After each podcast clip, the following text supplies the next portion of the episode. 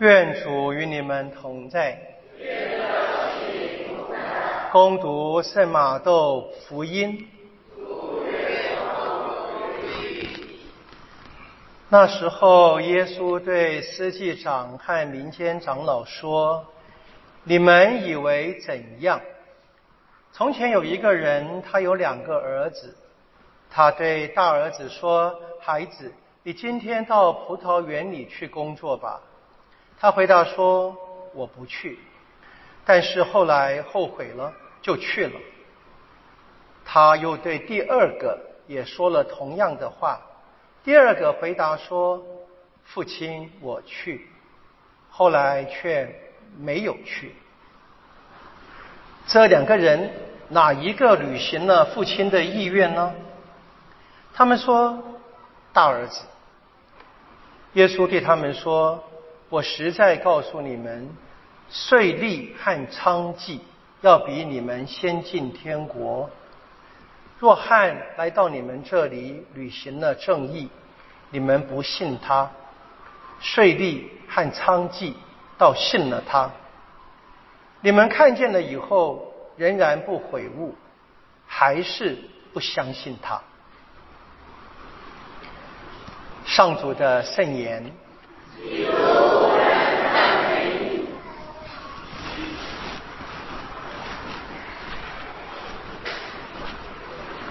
我们的福音故事很简单啊，就是问谁是真正实行天主旨意的人啊，真正有行动的。那问题是什么是天主的旨意？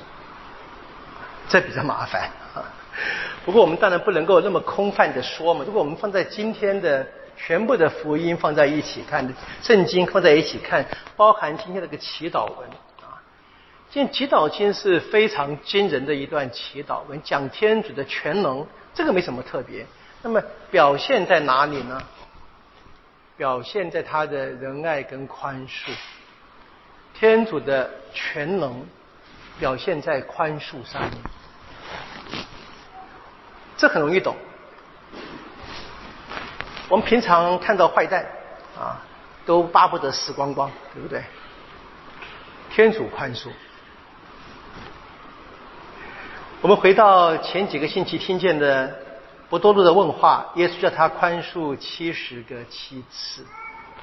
那你会觉得啊，这些坏蛋一直被宽恕不公平。我们上个星期听到了什么叫公平？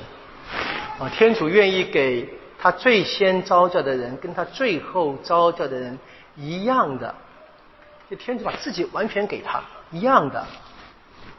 天主的公平，我们人以为做不到的，天主可以。那他是天主嘛？那今天的保禄说了，保禄说了，在腓立伯书里面，我们都领了喜。我们该怎么样呢？该怀有耶稣基督的心情，跟耶稣一样。耶稣的心是什么？下面那首非常著名的诗歌《菲利伯书》第二章六到十一节的哈。那么就说耶稣是跟天主同样的，但是他呢，没有把这个相同的身份做永远把持不舍的，最尊贵的，谁也舍不得放掉的，耶稣放弃。变得跟人一样，然后怎么样？到人的最低处，不仅是死亡，而且是死在十字架上。你问为什么？为了我们，为了每一个人，为了每一个说，因为我不是天主，我就不能够宽恕人。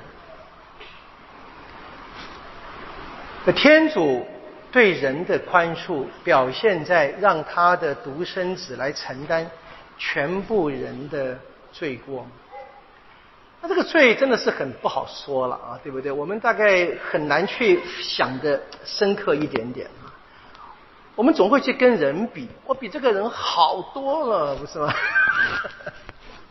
或者我们总觉得说那些受害者怎么办？好像宽恕了伤害者是对受害者再一次打击一样。也许一般人会这么想，但基督信仰不这么想。这是关键。我们能不能够真正成为基督徒？不断的努力，这是一个方向。我们听见的读经一就很清楚了。啊，天主他一样的，他愿意宽恕人的。谁如果悔改了，就得宽恕。这样的宽恕这么的廉价，让那些很辛苦一生好好过圣善生活的人看不下去。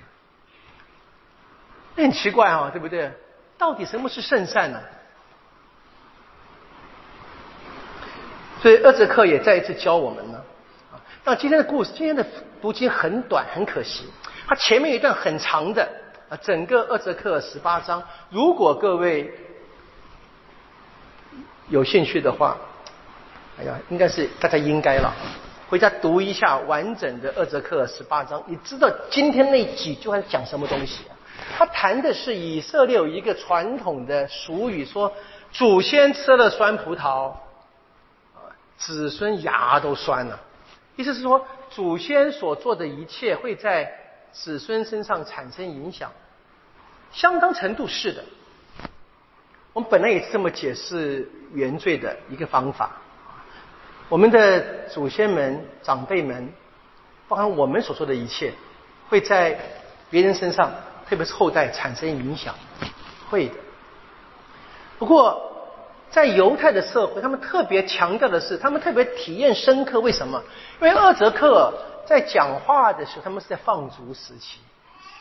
那这一群在放逐中的子民，甚至在放逐中出生的新生的一代，他们重新读圣经的，他们怪他们祖先不听梅瑟的话，所以他们去崇拜外邦的神。他们读到了，所以是他们。祖先的罪导致目前这一个放逐的情况，梅瑟早就预言。这一代的孩子说：“我们招谁惹谁了？”开始抱怨。不过天主总是给人新的机会。我们没有否认呢，每一个人每一个人的生命会在别人的身上产生效果的，但是并不是。会把人压制到无法动弹，特别是回到我们今天如果读的这一个保罗的书信里面，那么耶稣他真的是被全部的罪恶压在身上的，可他呢仍然是极度的自由，他可以，他还是可以在那一个这么恶的环境当中坚持。坚持要实行天主的旨意。今天福音的话，谁实行了天主的旨意？那耶稣成了我们所有愿意跟随他的人的榜样。基督徒，所以我们知道不容易，从来没有人敢说这个简单。但是不是做不到？做不到是因为不愿意。耶稣做到，因为愿意。愿意不是靠嘴巴说，是靠生命活。我们可能跌倒，我们可以重新开始。啊，这是厄泽克尔说的。如果悔改了，那么谁都可以得救。放在我们现实的生活当中，我们抱怨天主不公平。我觉得一个最最常见的一个现象，就是我们刚才也说过的例子啊，就是。我们看不得我们眼中的坏人悔改，我们希望他们就被罚下十八层地狱。我们大概多多少少都有这种心，所以我们可以知道，我们知道受害者包括他的家属的伤痛，我们当然不敢说我们感同身受，因为真的很困难。但是我们知道。我们知道，如果这样的人继续受到惩罚，加害者受到惩罚的话，被害者他其实并不能够真正因此得到满足的，他的伤痕还在。他的伤痕还是需要得到治愈的。报复永远不是治愈的方法，不论是自己报，或者看见别人帮我们报复了，那都不是得到治愈的方法。所以耶稣，天主子，他来，这是他留给我们的榜样，这是保禄教导他的信仰团体。我们现在该有的生活方式，这是我们每一个人在临洗的时候我们所发的誓愿。这是让我们的临洗成为事实，而不能够只停在一个礼仪上面，只停在一个形式而已。而是我在生活当中开始继续的往前走。我们今天啊，很高兴有。三个人，三个人，不知道怎么讲，三个人，一个爸爸，两个小朋友，一岁多一点点啊，一起联系，很难得都是我的朋友了，我们为他们证婚成绩，然后也有一些生活上的帮忙，一起服务，彼此分享蛮多的，就是这个是个好的机会啊。那么可以在一起开始一个新的生命，当然有带父带母的要承担责任，有这个亲友团，有一些也是我熟识的朋友啊。当然他们是别堂区的，只是我领的喜，就是给我一个安慰吧。平常交来往那么久了，给我个安慰，留点我们堂区的至少在仪式上的业绩 写一下。然后我会把这一个圣喜圣事会托给他们的神父证明。那我们是先给他们的本堂神父讲过了，是求得许可的啊。跟你们说了，林神父守法的，好，我们守法不能乱来啊。这个有权利该归谁就归谁，那我们可以被托付。那我们很高兴有。